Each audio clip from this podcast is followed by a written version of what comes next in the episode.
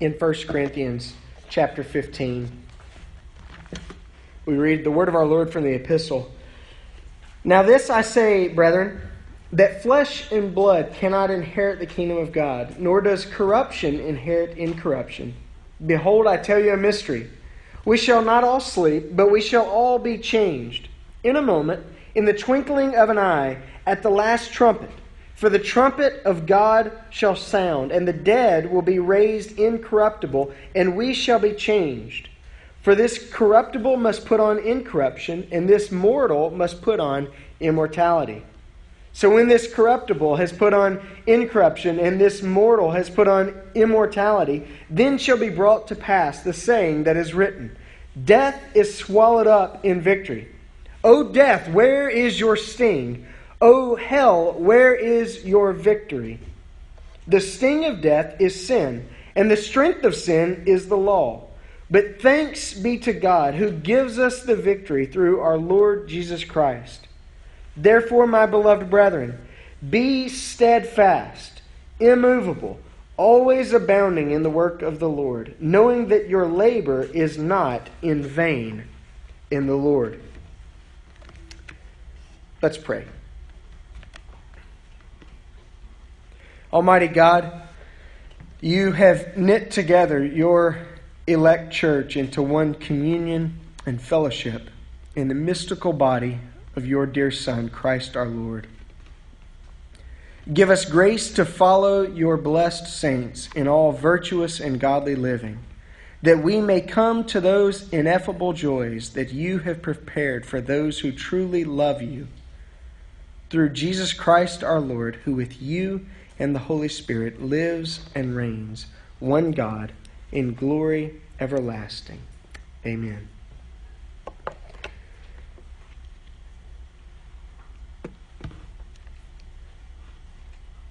In our culture, we are we seem to be fascinated by death.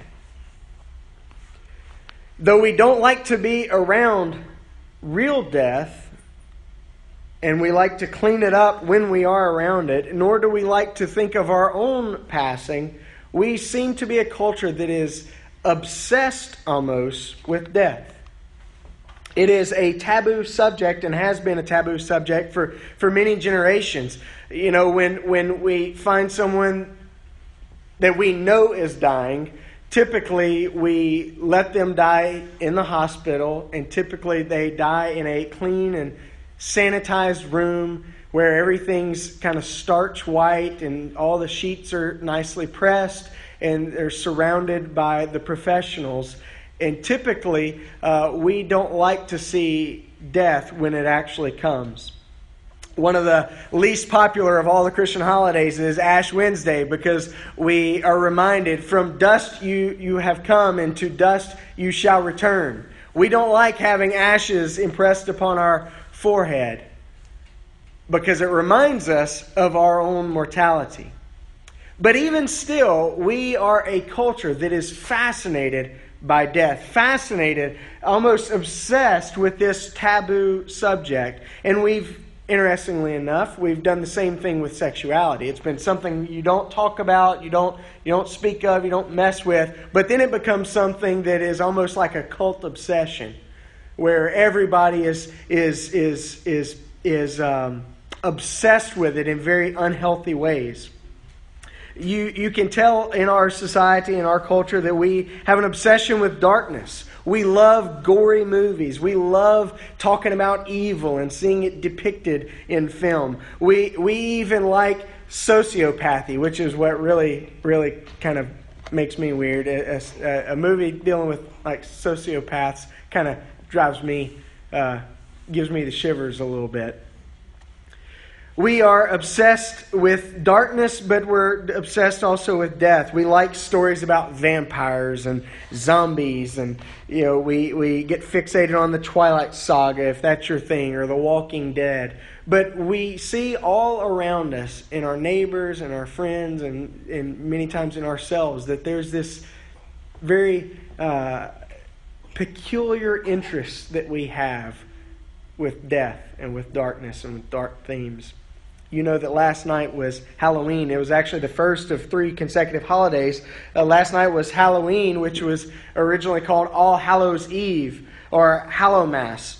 Or today is, is All Saints Day, which is uh, also called Hallowmas uh, or All Hallows Day. And then tomorrow, interestingly enough, is All Souls Day. But in, in our culture, we've got debates that, that, uh, that go on in social media and throughout pop culture about is Halloween a good thing or a bad thing? Should your kids participate in in it or not? Is it just an innocent holiday where, you know, kids can dress up and like things that they are not and have fun. Uh, and then you've got others who say, no, no, no, no, it's something that's dark and belongs to the devil and, and you stay away from it. But then you have some that try to try to redeem it and have a, a trunk or treat or, you know, we're going to dress up like saints and, and, you know, Christianize it.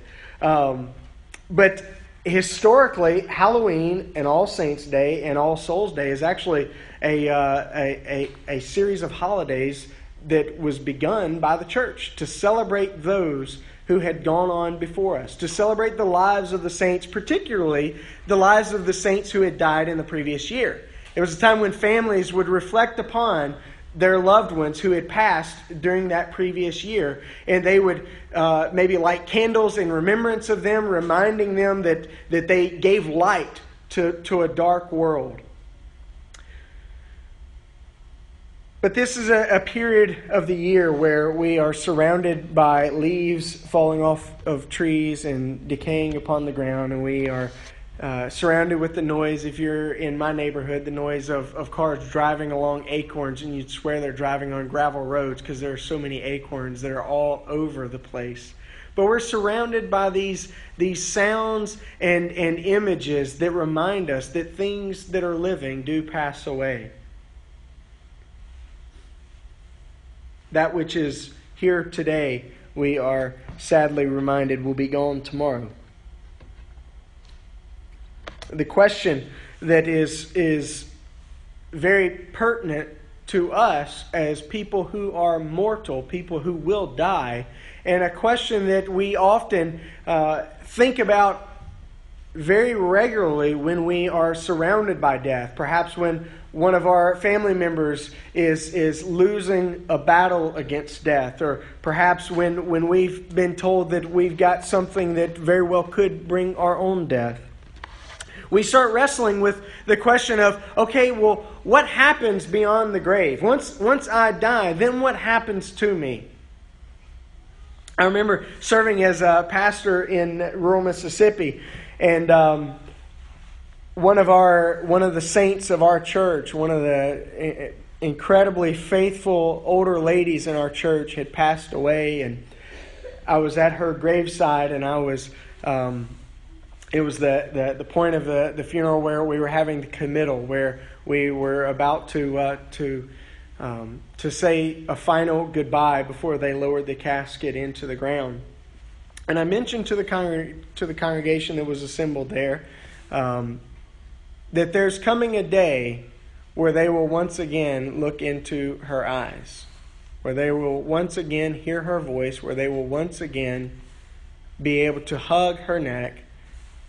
And it was a few weeks later, her son asked me, um, asked me as I was visiting with him, he said, Pastor, you said that I'd be able to look into my mom's eyes again. You told me I'd be able to hug her neck again. Will that really happen? I said, Oh, yes, it will. That's what Easter is about. Easter is not about living forever, Easter is about resurrection. And that is the Christian hope that we have when we approach death is not just that we will live on, not just that we'll live on in the hearts and memories of our loved ones, but that we will one day be raised up. We will be resurrected. And so when we're dealing with the question of what will we be, what will we become, the first answer to that question is that we shall become resurrected. Paul makes it very, very clear in his New Testament writings that the dead in Christ are immediately ushered into the presence of Jesus. To be absent from the body is to be present with the Lord. He even says uh, in his letter to the Philippians, I'm, I'm torn between two sides. Part of me wants to live on and to, to serve you, to serve the church, and to strengthen the body. But then part of me wants to go on to be with Jesus. And so in Paul's theology in the New Testament, it is very clear and very evident and very obvious that the dead in Christ are immediately brought into the presence of the Lord. The scriptures speak of paradise. In fact, Jesus told the thief on one side of the cross, Assuredly I say to you, today you shall be with me in paradise. But the Bible makes it also equally clear. Paul, as well as the other New Testament writers, make it very, very equally clear that the separation of our souls from our bodies is not our final destination. Because that's what death is. Death is when the soul leaves the body. What was animating that body is no longer there, it is now gone. But the New Testament is very clear that that is not our ultimate destiny. Our ultimate and final destiny is not that our souls will go and live in heaven forever. Our ultimate destiny, the scriptures say, is that our bodies will be raised and will be glorified. John, the apostle, spoke of a new heaven and a new earth. He said that the old things had passed away, and he spoke of one who makes all things new. And he also speaks in his Revelation, that last book of the Bible, a, a book that our culture is so fascinated with, that, that heaven and earth will be joined together at the end. That there is a new Jerusalem that will come from heaven and will reside on earth. And heaven and earth will be wed together as one. What the gospel offers to us is that those who believe in Christ, once they have tasted death, they will then know what it is to be undead. Jesus' resurrection shocks the New Testament church they weren't expecting it. That is very clear in the gospel records. The disciples were not expecting Jesus to resurrect. When he was crucified, when he died, when they buried him, they thought it was over. They thought Jesus was a would have been Messiah, but he was killed. And therefore, he couldn't have been the Messiah. But it was Easter Sunday morning that changed everything. Changed their understanding of resurrection, changed their understanding of what the Messiah would be and do, rocked their world. You know that uh, just a few days ago there was a, a uh, an obsession on social media about Back to the Future because we finally got to that day that uh, that Marty McFly traveled and, and, and Doc had traveled to in the future. And of course, the world is nothing like what they, what they promised us. We, they, they failed us, folks. But uh, there, was this, there was this obsession with Back to the Future. And, and the amazing thing is that when Jesus resurrects on Easter Sunday morning, it's almost as crazy as someone coming back from the future, someone coming back from what we shall become what we're headed toward.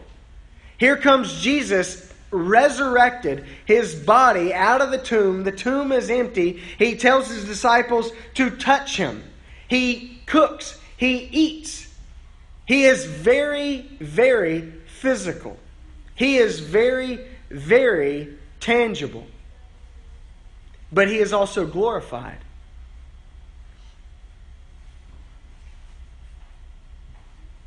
What the gospel offers to us is not simply a denial of death as though death doesn't matter.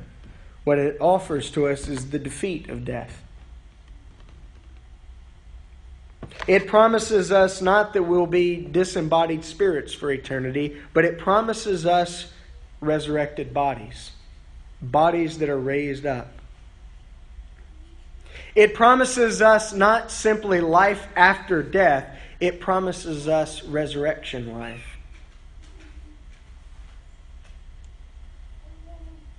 Will we be transformed? Yes, we will. Will we be different? Yes, we will. After all, Jesus just shows up into rooms with the disciples and then suddenly vanishes. One moment he's there, and the next he seems to have slipped off behind a curtain somewhere. But will we have a physical body? Yes. The New Testament makes that utterly clear. Will we have a tangible body, a body that can eat, a body that can speak? Yes. It will be our bodies raised up from corruption and glorified. We shall become resurrected. And that future hope says something to us about this current and present life. It says something to us about how we are to live in this present world. It tells us, as um, we'll get back to that in just a second, it tells us that not only shall we become resurrected, but it tells us that we shall become saints that we are called to be made holy.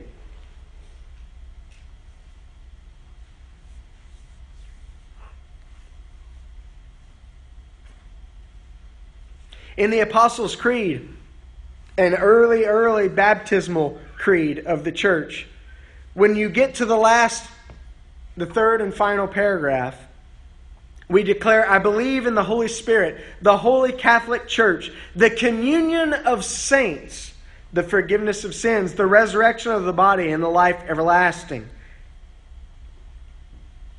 Notice that as, as the apostles handed down their tradition of faith to the church, one of the things that was of the utmost importance was that there was a communion of saints. That God was making his people holy, and he was bringing them together. Notice it doesn't speak of a collection of saints, as though saintliness is something on an individual level, like you can be a saint by yourself and apart from any relationships, and this person can be a saint by himself and apart from any relationships, and I can live a saintly life apart from any relationships. It speaks of a communion of saints. Saints that are brought into fellowship together, that live out that holy life together, that live out a life of love in the context of relationships. The scriptures declare to us that we shall become saints not just in the world that is to come, but that we are called to be saints here in this present world. The Apostle Peter, in his second New Testament epistle said, Grace and peace be multiplied to you through knowing God and Jesus our Lord. His divine power has given to us all things that pertain to life and godliness, through knowing Him who called us by His own glory and might, by which He has given to us His precious and exceedingly great promises, so that through these you may escape the corruption that is in the world, which is caused by lust. And, here's the kicker become partakers of the divine nature. Amen. That is high theology. That God calls us and gives to us his promises. He says that they are precious and exceedingly great promises that through those promises of God, He is faithful in us, uh, enough to make us partakers of the divine nature.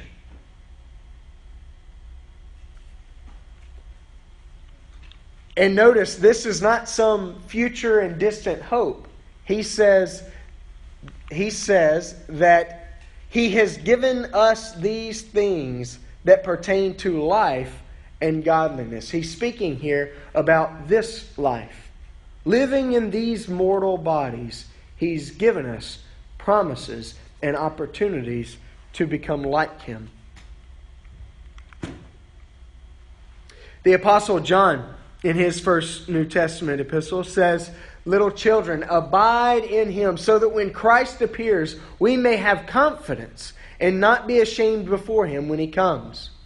If you know that he is righteous, you also know that everyone who practices righteousness, here this is practicing righteousness in this life, has been born of him.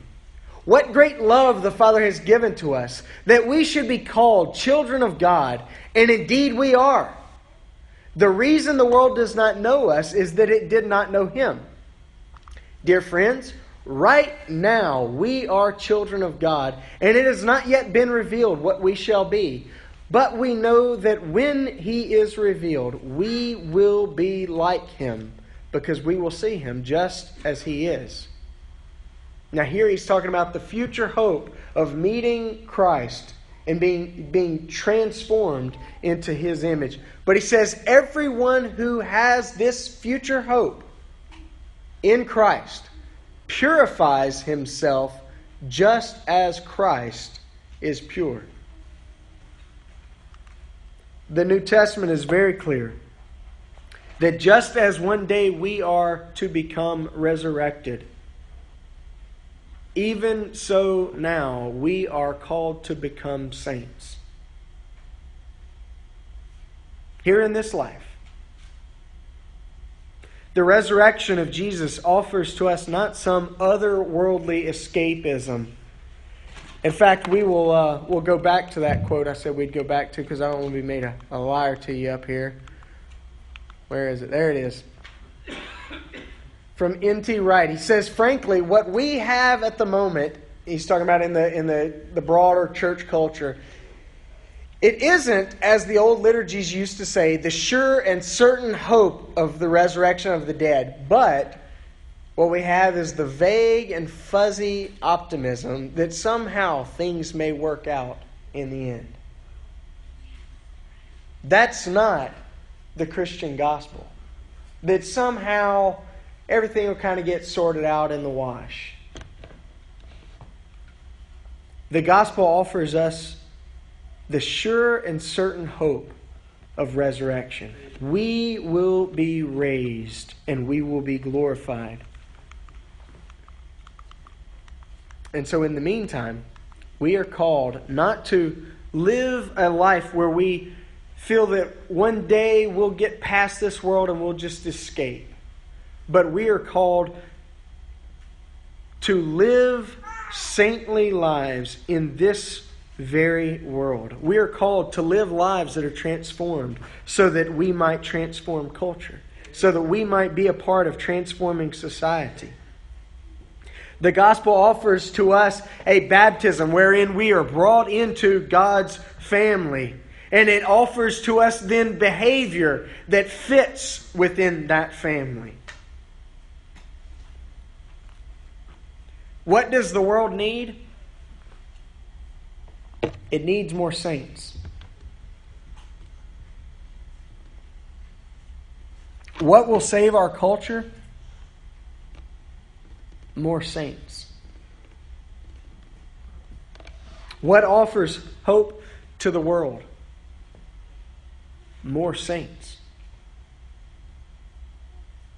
More people who take seriously the invitation of the gospel to come and to be a part of God's people and to live lives of self-giving love where we where we love God with all of who we are and all that we have within us and where we love our neighbors just as we love ourselves.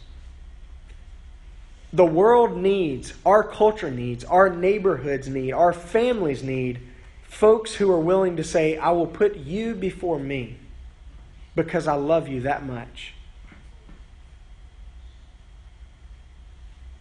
That's what it means to live like Jesus. That's what it means to be a saint. That's what it means to live a holy life. It's not about trying to seclude ourselves off away from everyone else so that, so that our holiness won't be contaminated. It is about giving ourselves in complete holiness to others through love. We get kind of weird about that word saints. here in these parts, you think I'm talking about the New Orleans Saints. And oftentimes I am. I'm a fan. It's, it's a, a rough year to be a fan, but I'm a fan. It's been a rough couple of years. But we get weirded out by that word saint. In fact, sometimes we, we get weirded out when we refer to St. Paul or, or St. John. We're thinking, wait a minute, does that sound too, too, too odd? But the scriptures tell us that we are called to be saints, that we've been brought into the communion of saints. And the saints are those who have lived lives that we could emulate, lives where we see this person is not the Messiah, this person is not Jesus, but this person lived a life that was pretty well reflecting the life of Jesus.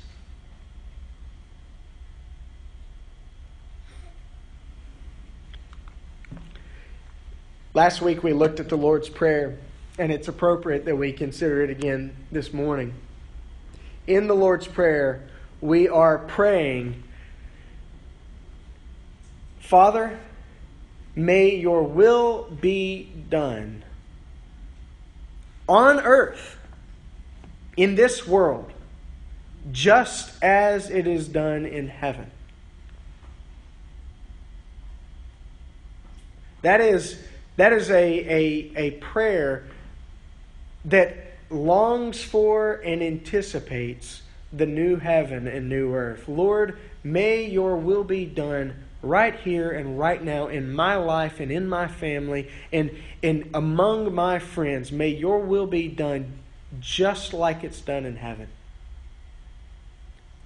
Lord, would you wed heaven to earth today?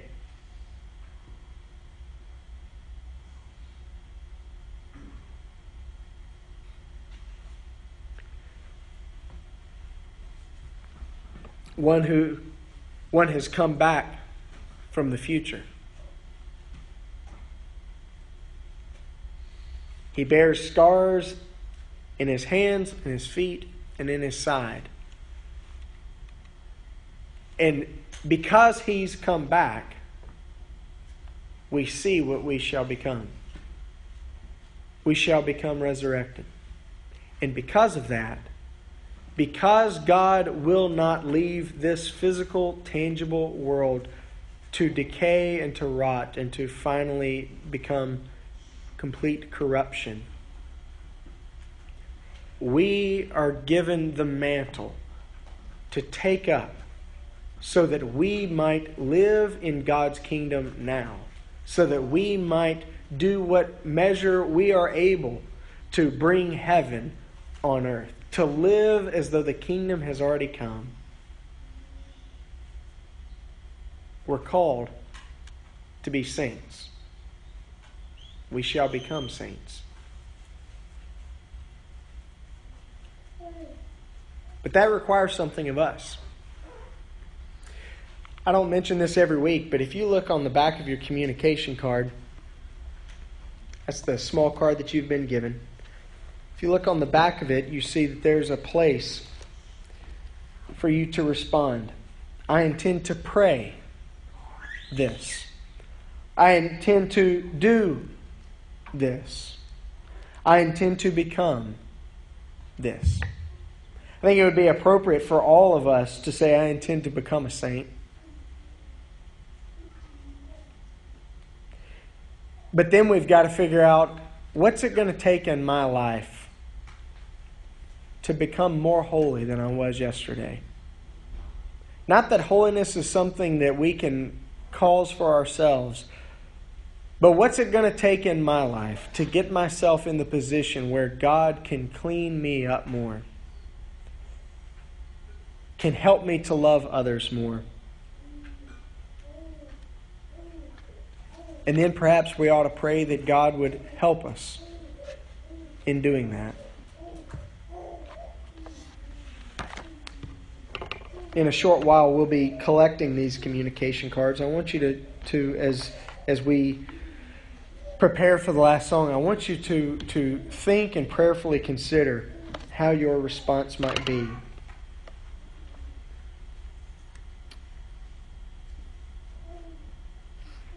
Let's go to the Lord in prayer.